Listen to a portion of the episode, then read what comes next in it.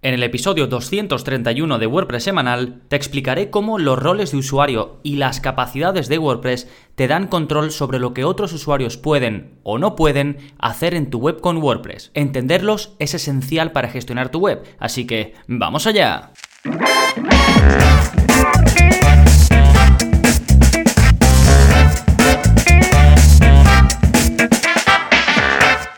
Hola, hola, soy Gonzalo de gonzalonavarro.es y bienvenidos a WordPress Semanal, el podcast en el que aprendes WordPress de principio a fin, porque ya lo sabes, no hay mejor inversión que la de aprender a crear y gestionar tus propias webs con WordPress. Y lo que vamos a ver hoy, si bien podría entenderse como algo básico, es un concepto o una serie de conceptos que seguramente se pasan por encima. Por ejemplo, en mi curso eh, de WordPress básico, pues hablo de todo esto y lo vemos eh, quizás de forma eh, práctica, pero conceptualmente tiene mucho eh, que ofrecer o tiene mucho de lo que hablar, así que eh, voy a aprovechar este episodio para hacerlo. Vamos a hablar por completo o digamos de forma más extensa de qué son esto de los roles de usuario, más bien qué son, pues seguramente ya lo sepas, ¿no? Pero hasta dónde eh, llegan, cuál es su importancia, qué tipos hay, qué consejos te doy para mm, pues crear un tipo de rol de usuario, crear otro. Vamos a hablar detenidamente del concepto de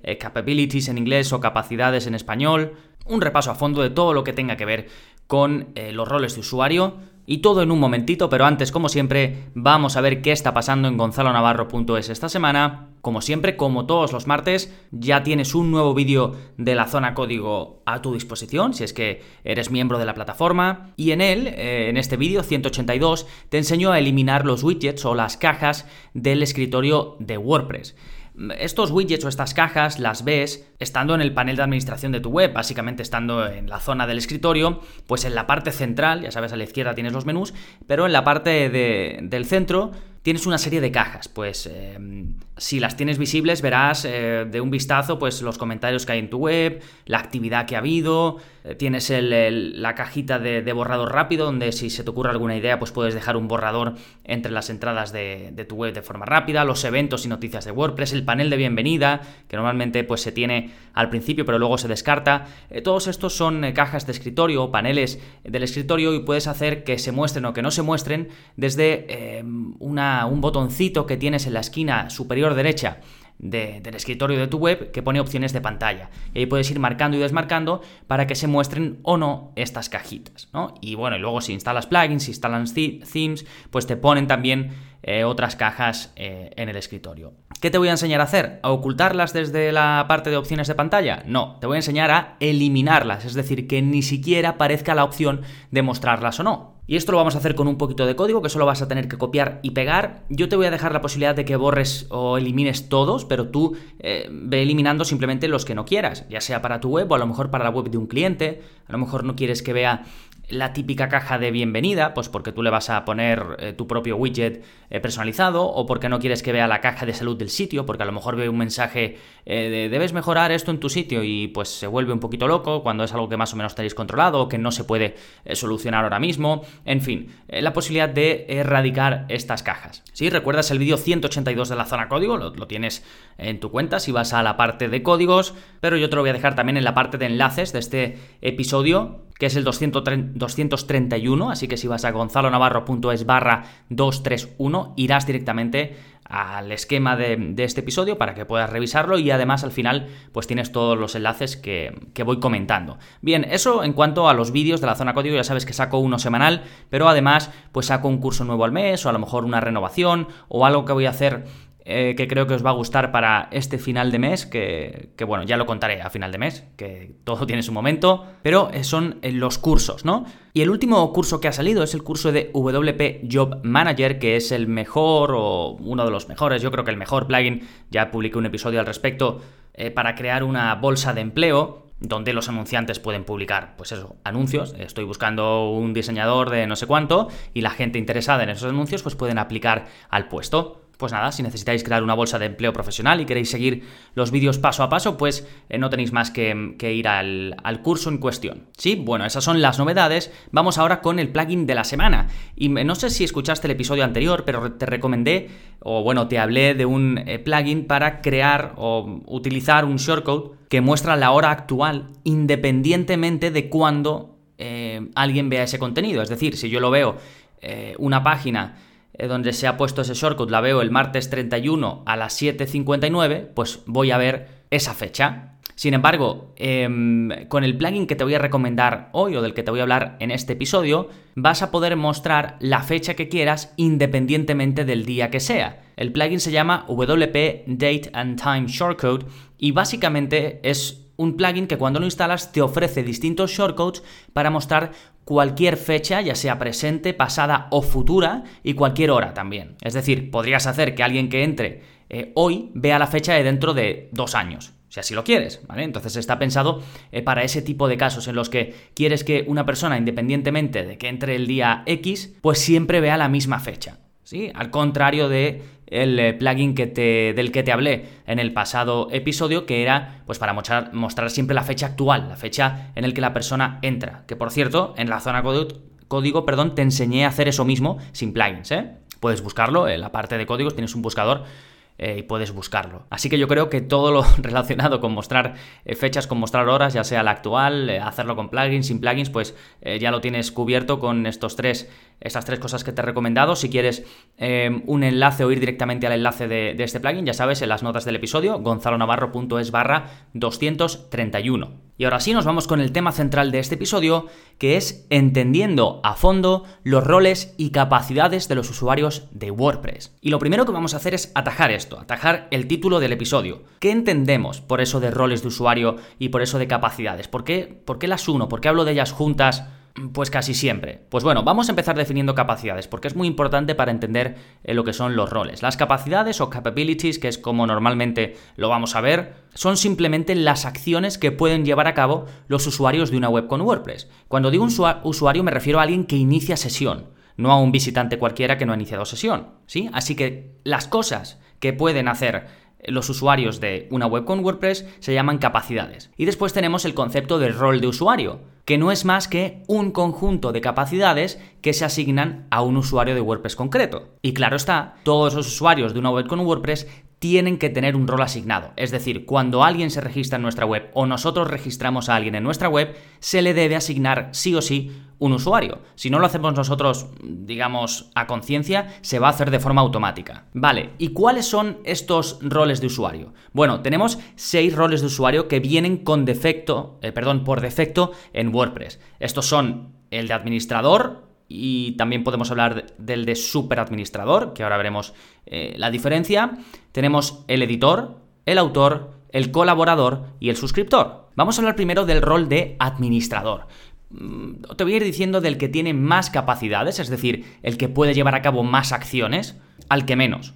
¿sí? Y por eh, acciones, por capacidades, eh, antes de entrar de lleno en lo que es cada tipo de rol, vamos a aclarar que pueden ser cosas como, por ejemplo, leer posts, escribir o editar posts, publicar posts, instalar plugins, eliminar plugins, crear usuarios, moderar comentarios, todo esto son capabilities, capacidades que pueden tener eh, los usuarios. Y ya sabemos que un conjunto de estas capacidades pues se agrupan en los roles. Bien, eh, una vez aclarado este, este concepto, que creo que no había quedado del todo claro al principio, ahora ya sí, eh, tenemos el primer gran rol que es el de administrador. Y WordPress va a asignar este rol al primer usuario de la web. Es decir, cuando nosotros creamos una web, el usuario con el que eh, la creamos, porque siempre para crearla necesitamos dar de alta un usuario, ese usuario automáticamente va a ser el administrador de la web, ¿sí? O va a tener rol de administrador. ¿Y qué características tiene este rol de administrador? Así a grandes rasgos, porque si me pongo a detallarlas todas, pues mm, se me va el episodio. Pero básicamente tiene control total sobre la web y puede llevar a cabo todas las capacidades, ¿sí? Esto que llamamos capabilities, o tiene todas las capacidades, diríamos, ¿no? Mejor.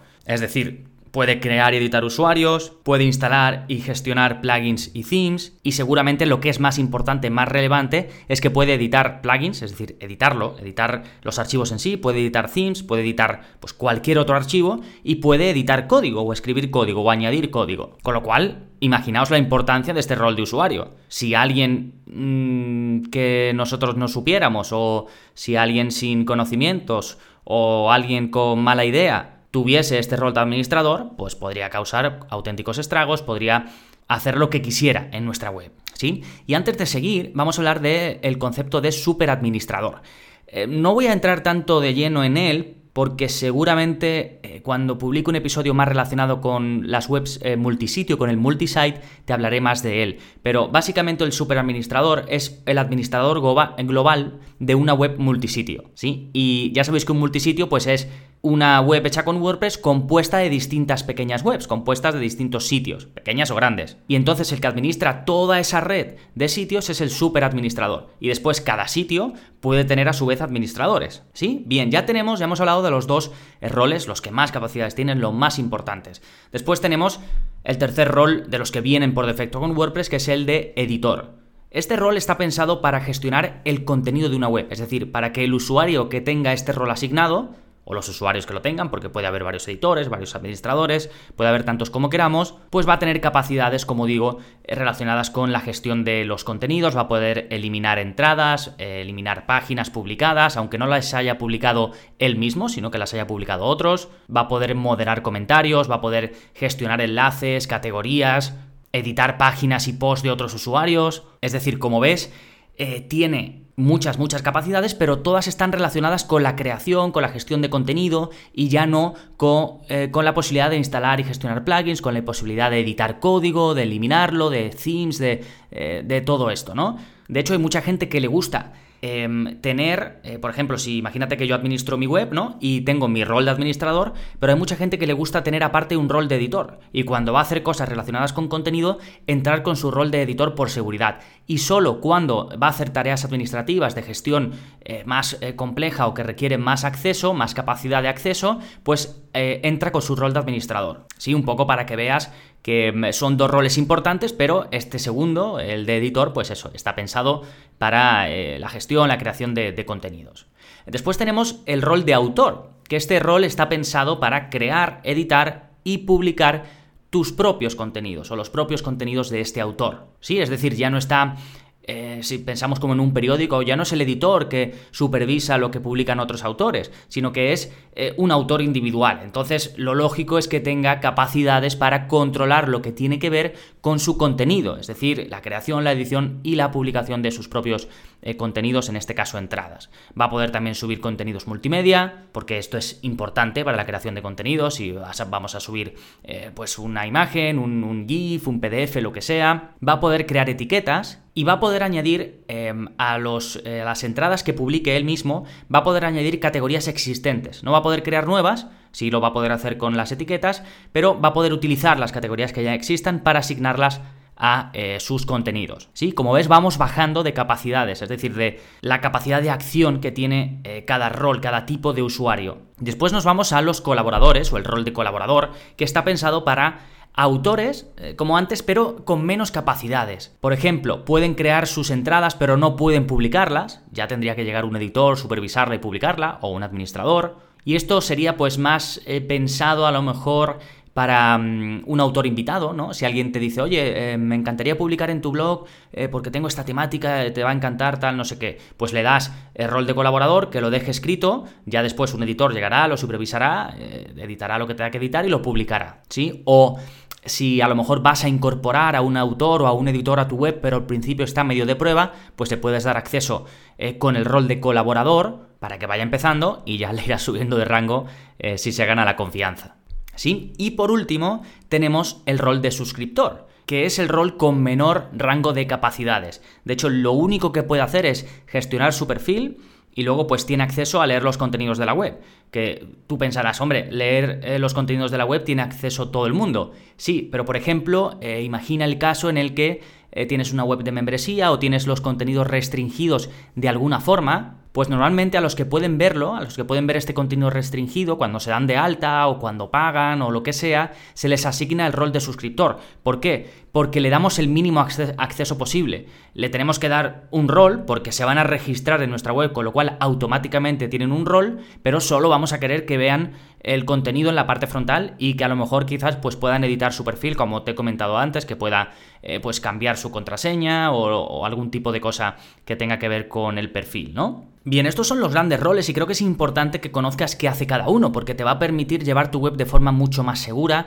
Eh, quizás no vayas a dar acceso eh, a, determinadas personas a roles a los que no debes dárselo. Y siempre es interesante estar informado en cuanto a, a todo esto, ¿no? Bien, una vez visto los eh, seis grandes roles, o podríamos decir cinco grandes roles si quitamos el superadmin, el superadministrador, me gustaría darte algunos consejos para gestionar y asignar estos roles de usuario. Y así de paso, pues cubrimos otros aspectos que creo que te, van a gustar.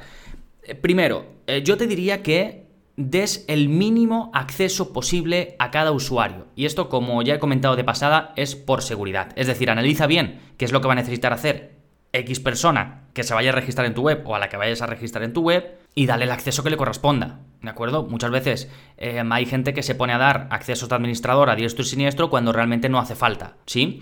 Y esto pues me lleva a decirte el segundo de los consejos que te quería dar y es que limites el número de administradores y de editores que quieres en la web, porque al final son los que más acceso tienen, cuantas más gente, cuantas más personas tengas con rol de administrador y con rol de editor, más posibilidades tienes de que haya cosas que se escapen a lo que mm, eh, tiene que ver en la web. Imagínate que tienes varios administradores y que le da por actualizar la web cuando no tiene o ya no me quiero ni imaginar que se meta a poner código sin tú enterarte, ¿no? Y editores lo mismo, al final eh, se pueden poner a eliminar contenidos, modificar contenidos que no tienen que ser modificados. Realmente en este consejo eh, lo que me gustaría también decirte o enfocarlo desde el punto de vista de que cuando em, hayas dado de alta a un em, rol de usuario, por ejemplo, es muy típico que para que alguien pueda acceder a tu web y darte soporte, pues de algún plugin, de algún theme, le creas un usuario eh, de nivel de administrador, ¿no? Que lo necesita porque tiene que ver eh, pues los archivos y demás, ¿no? Pues cuando termine, elimina el usuario, ¿vale? Aunque vas a confiar en esta empresa, en quien sea, mejor eliminarlo. ¿vale? Y lo mismo los editores, a lo mejor tienes a alguien que te ayuda puntualmente y luego ya deja de ayudarte, pues elimina ese usuario también. Si vuelve más adelante ya le crearás otro usuario, ¿de acuerdo? El siguiente consejo es que personalices las capacidades de los roles que ya existen según las necesidades que tengas o que incluso crees nuevos. Y creo que esto va a, estar respondiendo a la pregunta que muchos podéis tener ahora mismo. Que me decís, vale Gonzalo, pero es que a mí, me gustaría uno que tuviese eh, pues algunos roles de los que tiene el administrador, pero no todos, o algunos roles de los que tiene el editor, pero eh, también alguno del administrador. Pues puedes, por supuesto, personalizar todo esto, además hasta límites eh, eh, increíbles. Se puede hacer por código, todo esto se puede eh, hacer por código, pero tienes, por supuesto, plugins que te ayudan a ello y el más popular seguramente sea User Role Editor, que te permite, como ya digo, personalizar las capacidades de roles existentes o incluso, como te decía, crear nuevos. ¿Sí? Por ejemplo, em, yo puedo tener a un editor en la web que a lo mejor sí que me interesa que haga alguna cosa que pueden hacer los administradores.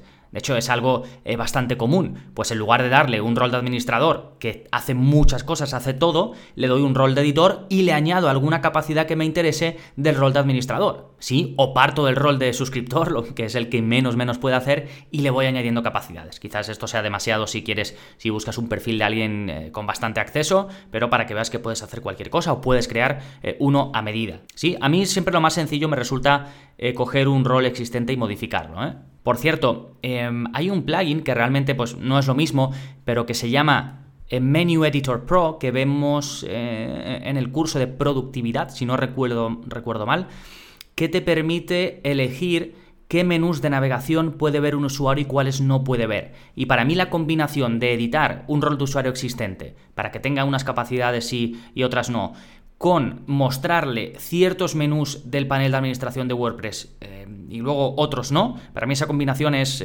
fantástica cuando doy acceso pues, a, alguien eh, que quiero que me ayude con la web o algo de eso. Poder tener ese control tan a medida es, fantástico. Así que si buscas algo por el estilo, eh, también lo tienes.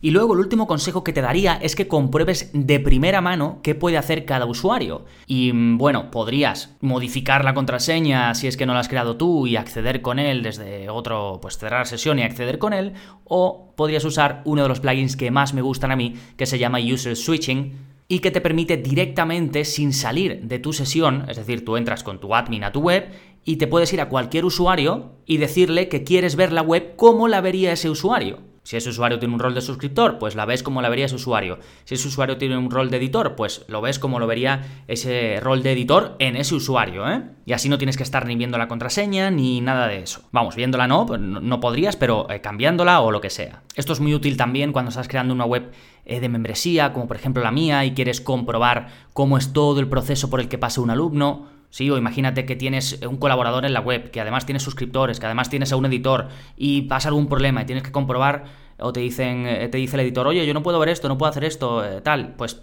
es un rollo tener que estar cerrando sesión, eh, viendo a ver cuál es el usuario de esa persona, entrando, poniendo los datos. Con este plugin, de nuevo User Switching, puedes ir cambiando y, y viéndolo y eso es una maravilla. Sí, bueno, entonces, así a modo de cierre, esto de mm, los roles de usuario y las capacidades son conceptos fundamentales que yo creo debes entender para gestionar los accesos eh, de, cualquier web con WordPress. Te ayuda a entender muy bien qué acciones pueden llevar a cabo cada usuario. Además, hay muchos plugins que se valen de estos roles de usuarios, que incluso te crean roles de usuario nuevos y eh, creo que cuanto más conocimientos tengas acerca de todo esto vas a entender también qué eh, tipo de acceso está dando un plugin a los usuarios que se dan de alta y luego, como hemos visto, la capacidad de que más allá de que WordPress venga con su eh, grupo de roles de usuario y de capacidades ya asignadas por defecto, que puedes modificarlas si quieres, puedes extenderlas, tienes muchísima flexibilidad en cuanto a la personalización, incluso crear tus propios roles em, y, capacidades, se podría llegar a, incluso a crear tus propias capacidades. Así que bueno, espero que este episodio te haya ayudado a entender un poquito más los entresijos eh, de cómo funciona un aspecto fundamental del día a día de las páginas web con WordPress. Recuerda que tienes enlaces, tienes eh, todo lo que te he comentado esquematizado en las notas del episodio, así que puedes ir a gonzalonavarro.es barra 231 y ahí vas a tener eh, todo lo que te acabo de mencionar. Antes de irme, pedirte un pequeño favor, si te ha gustado el episodio, si has aprendido algo, si crees que alguien puede aprender algo con ello, pues te animo a que me dejes una, eh, una reseña en, en, Apple Podcast, si es que estás en Apple Podcast, que compartas con quien quieras, por ejemplo, si escuchas en Spotify es muy eh, fácil que compartas a tu Instagram o a otras redes sociales, si estás en iVoox pues seguramente lo mejor, o vamos, lo que más me podría ayudar es un me gusta, un comentario, en fin, dependiendo de la plataforma que estés y lo que más eh, cómodo te encuentres haciendo, pues así puedes aportar tu granito de arena a este podcast. Y si quieres ir más allá, quieres formación extensa, específica, al grano, con vídeos paso a paso, con cursos, con píldoras de código em, que realmente solo tienes que copiar y pegar haciendo lo mismo que hago yo en el vídeo, con soporte personalizado conmigo, pues tienes eh, la plataforma gonzalonavarro.es barra cursos, ahí tienes toda la información y te puedes apuntar únicamente por 10 euros al mes y además con 15 días de garantía. Así que nada más por este episodio, nos seguimos escuchando, adiós.